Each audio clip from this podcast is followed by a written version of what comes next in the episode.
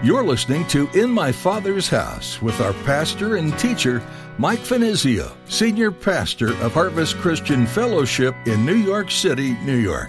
In my Father's house, there's a place for me. In my Father's house, where I long to be. Oh, my heart will not be troubled. Remember what you said. You'll return that I might live in my Father's house. For God so loved the world that he gave his only begotten Son, that whosoever would believe upon him, whosoever, in whatever condition, that whosoever would believe upon him would not perish but have eternal life. Listen, Jesus died for the ungodly. He died for the unbelievers. In the book of Romans, in chapter 5 and verse 8, there we are told that while we were yet sinners, Christ died for us. So he invites us to make full proof of his love. What a refreshing verse that is. God sent his son to die for everyone. That means you don't have to clean up your act before you come to Jesus. You don't have to give a certain amount or go on a missions trip or serve in some ministry before you come to the cross. Just come as you are, right now. Pastor Mike shares today that Jesus died on that cross for you. He loves you, right now, as you are. He wants so much for you to be a part of His family. So today, open your heart to His love and grace. Now here's Pastor Mike in the book of 2 Peter chapter 3 as he begins his message, Regeneration.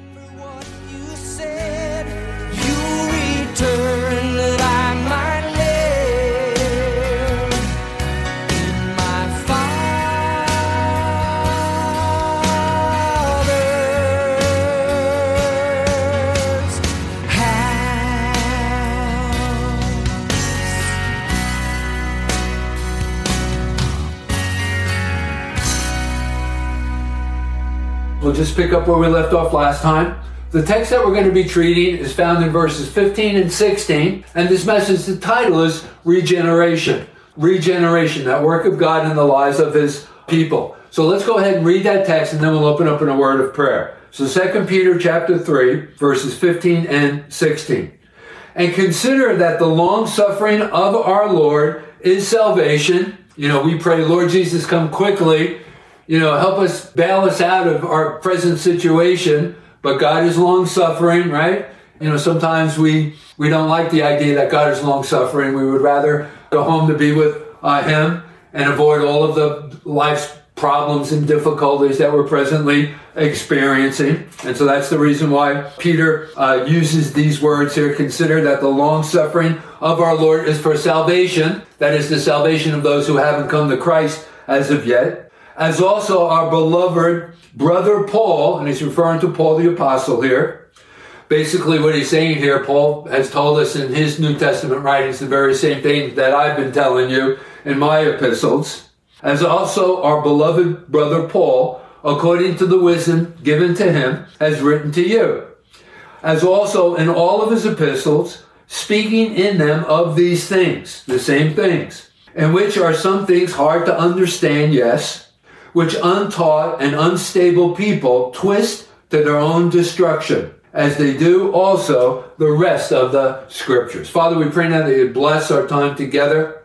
God, I pray that it would serve and help us, Father, to just give ourselves over to that work of regeneration in our lives. That process by which your Holy Spirit transforms us from the inside out. God, we thank you for providing this opportunity. Bless now.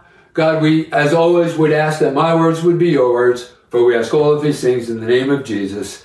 Amen. So once again, we're talking about the subject of, and this is our title, regeneration. Okay, so let's back up a little bit. As a reminder, remember, Peter in this section of his epistle has been stressing the facts of a future judgment upon all those individuals have rejected Christ. In fact, in chapter 3, in three different places, he refers to that judgment. Notice in verse 7, then again in verse 10, and then lastly in verse 12. But you see, there were those who refuted this truth on the basis of God's delay. The idea that God isn't going to judge, God isn't going to intervene in the affairs of man. Remember, in one of our previous studies, Peter already addressed this subject, pointing these false teachers to the flood that took place in Noah's day when God intervened in the affairs of a man. But they suggested that all things continue as they were from the very beginning. Well, that wasn't uh, true. God did intervene in the affairs of man. Notice there in verse 6, Peter says, By which the world that then existed perished, being flooded with water. Now, Peter further addresses this question, you know, all things continue as they have from the very beginning. God doesn't intervene in the affairs of man. And then we're wrestling with the issue of God come quickly, get us out of here. Well, Peter further addresses this question by providing the fundamental reason for any delay, which was also part of one of our previous studies. Notice there in verse 9. This is the heart of God. The Lord is not slack concerning his promise, that is his coming back, as some count slackness, but is long suffering towards us, not willing that any should perish, but that all should come to repentance. So, what are we told here? Well, God is giving the unsaved every possible opportunity to repent and be saved before it's too late. Now, this leads us to this topic, and that is the subject of regeneration. And regeneration is the only appointed uh, means by which God has given where men and women, lost men and women, might be saved, and that is through regeneration or the new birth, being born again of the Holy Spirit, which is the result of receiving Christ as a personal Lord and Savior. Now, let me give you a working, a basic working definition of what regeneration is and what it looks like.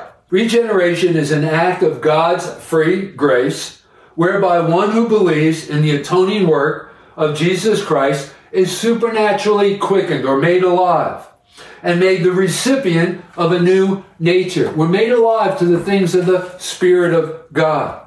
Remember in John's Gospel in chapter 3 and verse 5, where Jesus rather is speaking to a Pharisee whose name was Nicodemus. And they're talking about eternal life and how to acquire eternal life. Well, Jesus, in this conversation, and it's recorded for us in John 3 5, he says, Except a man be born of water and of the Spirit, so he uses these analogies, except a man be born of water and of the Spirit, he cannot enter into the kingdom of God. Now, what did Jesus mean by that when he used those words, water and spirit? Well, listen, I got to say that there are different interpretations. Like, for example, some say that the water refers to the water that's contained within the embryonic sac of a woman with child there in her womb.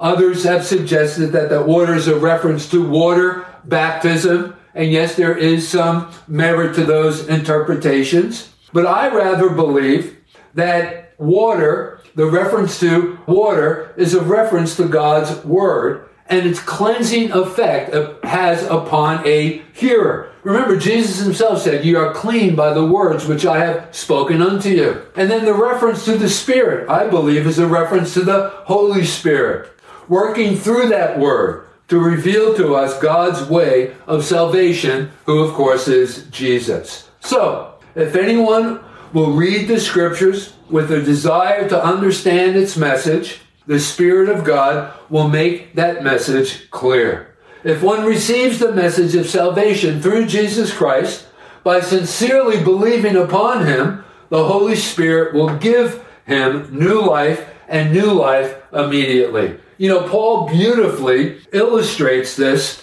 when he was writing to the church at Ephesus in his epistle in chapter 2, where he portrays the past, present, and future experience of a believer who has been regenerated by the Holy Spirit. Now, this is a lengthy text that we're going to read in just a moment. So grab your Bibles if you don't already have them and turn with me, if you would, to that book of Ephesians in chapter 2. And let me break this down for you. First of all, Paul portrays the past of a believer that is prior to our conversion experience. This was our state. So, chapter 2 of the book of Ephesians, verses 1 through 3.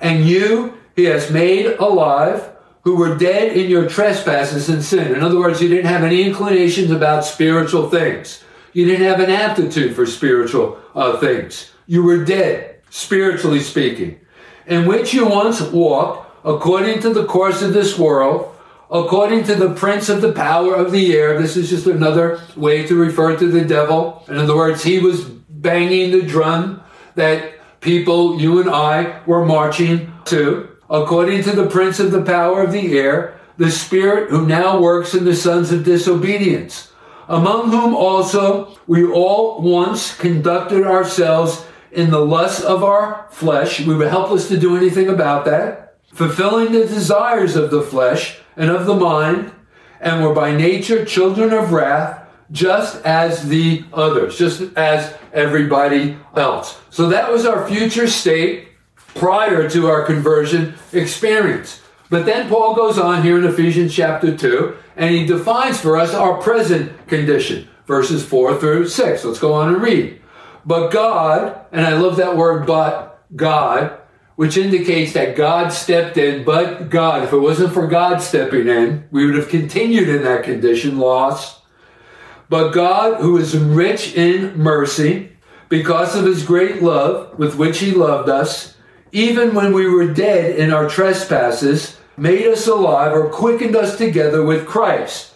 By grace you have been saved, and raised up together, and made us sit together in the heavenly places in Christ Jesus. So that's our present position now in Christ because of our conversion to Him, receiving Him as our Lord and Savior. But then Paul goes on here in his narrative and he speaks of our future uh, condition, and it's recorded for us there in verse 7 that in the ages to come, he might show the exceeding riches of his grace and his kindness towards us in Christ Jesus. So it's going to take an entire eternity to experience that kindness, the blessings of God, showering his blessings upon us, the love of God. Listen, it is great to be a Christian now, but gang, just wait. Now, this is all about God's free grace. Notice, let's go back to Ephesians chapter 2 and verse 8. Paul put it this way. He says, By grace you have been saved through faith, and that not of yourselves, it is a gift of God. So it's all about God's grace, God's favor.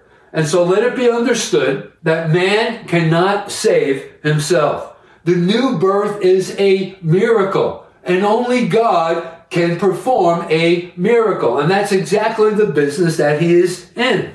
As wonderful and as creative as man's ingenuity is, we cannot save ourselves. And yes, we've made great advancements in science, technology, communications, and entertainment, but the truth is only God can give us righteousness, His righteousness, His Son's righteousness, spiritual vision. He's opened this up to a whole nother dimension, the realm of the Spirit, self restraint, discipline, purity, and holiness. It's all a part of that process of regeneration, God working in us and through us. Listen, people would be a million times better off if they had fewer material things and a more sincere desire to know and to do the will of God. So listen, the need of our day is for fewer counterfeit and synthetic substitutes for satisfaction and more genuine conversions to Christ and to experience His great love. And God wants you to know His love. He doesn't want you to know His judgment. Here's a cross reference for you. John, the beloved apostle, in his epistle, in his first epistle, 1 John chapter 4 and verse 10, he says, And this is love, not that we love God, but that He loved us and sent His Son to be the propitiation for our sins. In other words, Jesus came, dying on the cross, and through that one act satisfied the justice of God. He died in our place. He became sin for us who knew no sin. He took the penalty of sin upon himself. So listen, the truth be told, God is not angry with you. God is not angry with me. He wants you to experience his best. So don't spurn his love. You know, there's this story of a rebellious son that I think fits quite perfectly here. It goes like this. A young son of a wealthy Christian man had become extremely wayward and extravagant in his habits, finally quarreling with his father because he had refused him all the money he demanded. He left home in anger and followed the paths of a reckless life. He went deeper and deeper into sin until after spending all of his money, he was desperate. He was willing to do anything to get more uh, money. He heard that his father and mother were away from home for a time of extended travel. The boy said to himself, My father owes me a living, and I will have it. So he broke into his parents' home, knowing where the valuables were kept. He soon had access to them. Thumbing through some of the valuable papers, neatly tucked in a box, he found his father's will. Curious, he read it. And to his utter astonishment, he found his name among the heirs with a large bequest set against it. At first, he could hardly believe what he had saw. He could not believe that after the way he had treated his parents, his father still re- retained him in the will, giving him the same portion as the older brothers and sisters. He thought to himself, can it be that my father loves me in spite of all my bitterness and hatred towards him? Can it be that in spite of all of the shame I have brought upon him, he is still ready to treat me as a son? Well, such thoughts as these were the means of bringing the boy to repentance and reconciliation with his father. He had not dreamed that his father had loved him so much. Listen, maybe you have thought the same way about God. Maybe you believe that God has become angry with you. He's allowed certain things to come into your life to punish you, but you've been misinterpreting those things. It's just the opposite. You see, God longs to embrace you, assure you of his full and free forgiveness. Now, someone at this point may be thinking, it's just as easy as that, Pastor Mike. I can be saved this very moment. And the answer to that question is absolutely yes. Remember, one of the most beloved verses in Texas scripture found anywhere in the Bible, John 3.16. For God so loved the world that he gave his only begotten son, that whosoever would believe upon him, whosoever, in whatever condition, that whosoever would believe upon him would not perish, but have eternal life. Listen, Jesus died for the ungodly. He died for the unbelievers. In the book of Romans in chapter 5 and verse 8, there we are told that while we were yet sinners, Christ died for us. So he invites us to make full proof of his love. How? By coming to him and coming to him now. Don't delay it. John's Gospel in chapter 6 and verse 37. Here's the great news. Jesus said, Him that comes to me, I will in no wise cast out. So you come just the way you are, in any condition, and God will receive you. Now notice, Peter goes on here in our text. Let's go back to our text. And he tells us that he was not alone in communicating this message of God's love for sinners. Go back to verse 15. He refers to Paul, Paul's ministry, Paul's teaching ministry, his New Testament writings. And he says, Paul also, according to the wisdom given unto him, has written unto you. Now, let me give you a couple of examples of Paul's writings. I'll give you a couple of cross reference. For example, in the book of Romans, in chapter 5 and verse 1, he addresses some of the same issues and subjects and topics and doctrines that Peter addresses here in his epistles. Romans 5 and verse 1, Paul wrote, Therefore, having been justified by faith, we have peace with God through our Lord Jesus Christ. Let me give you another couple of cross references. In 2 Corinthians, in chapter 6, verses 1 and 2, there Paul writes, We then, as workers together with him, with God, also plead with you not to receive the grace of God in vain. For he says, In an acceptable time I have heard you, and in the day of salvation I have helped you. Behold, now is the accepted time. Behold, now is the day of salvation. One more verse of scripture. In the book of Romans, in chapter 13, verses 11 and 12. Paul writes there, and do this knowing the time that now is the high time to awake out of sleep. For now our salvation is nearer than when we first believed. And how much more true is that today than ever before? The night is far spent, the day is at hand.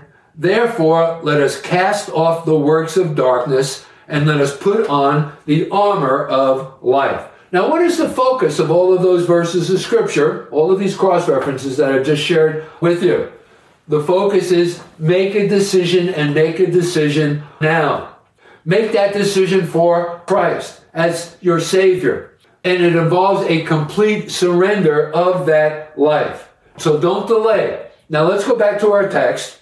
Also, notice there in verse 16, Peter further says concerning the record that Paul has given uh, to us in his New Testament writings of these the same divine truths, that in those writings there are some things that are hard to be understood. No question, no uh, doubt. In fact, probably some of the things that have been recorded for us in Paul's writings won't come into a clear view until we actually stand before uh, the Lord and we enter into his presence. Some of the things are hard to understand.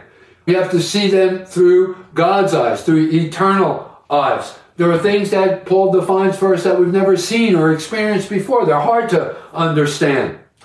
So, but notice here, Peter goes on to suggest that there were some who were untaught or unlearned and also unstable who take those things that are difficult to understand and they twist them, as they do also the other scriptures, but unto their own destruction. You see, Peter was not alone in his problems having to deal with false teachers who perverted God's truths.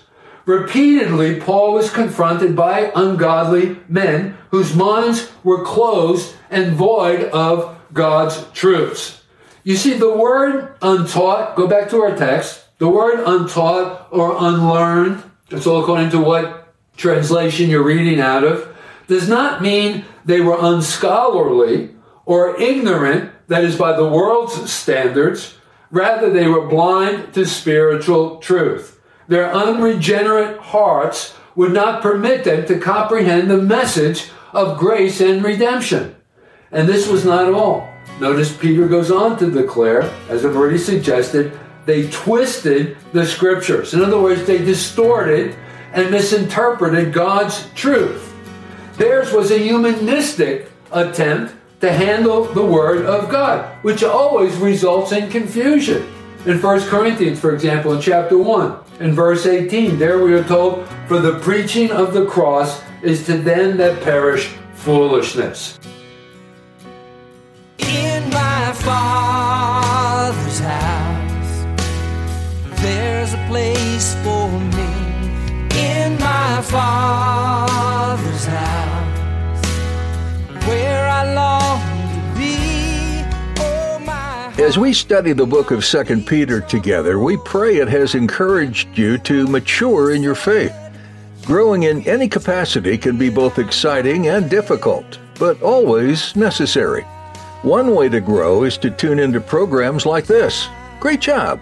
You've been listening to In My Father's House, and we're so glad you tuned in to hear today's teaching with Pastor Mike. To listen to today's message again or to hear more from Pastor Mike, just search for In My Father's House on your favorite podcast platform and be sure to subscribe. You can also find us on media via Facebook and Instagram to keep up to date on our day to day happenings. If you're looking for a place in Midtown Manhattan to come together with others and worship Jesus, we'd love to have you join us this Sunday for worship at Harvest Christian Fellowship.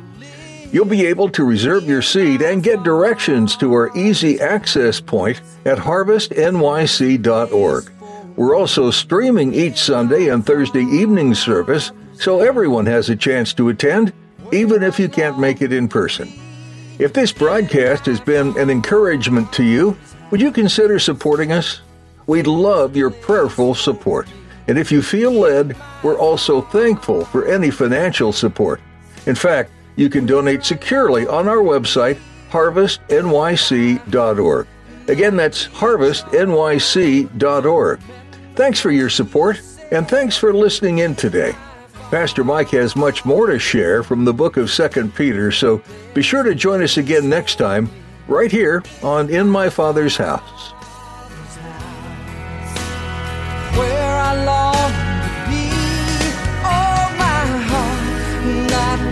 trouble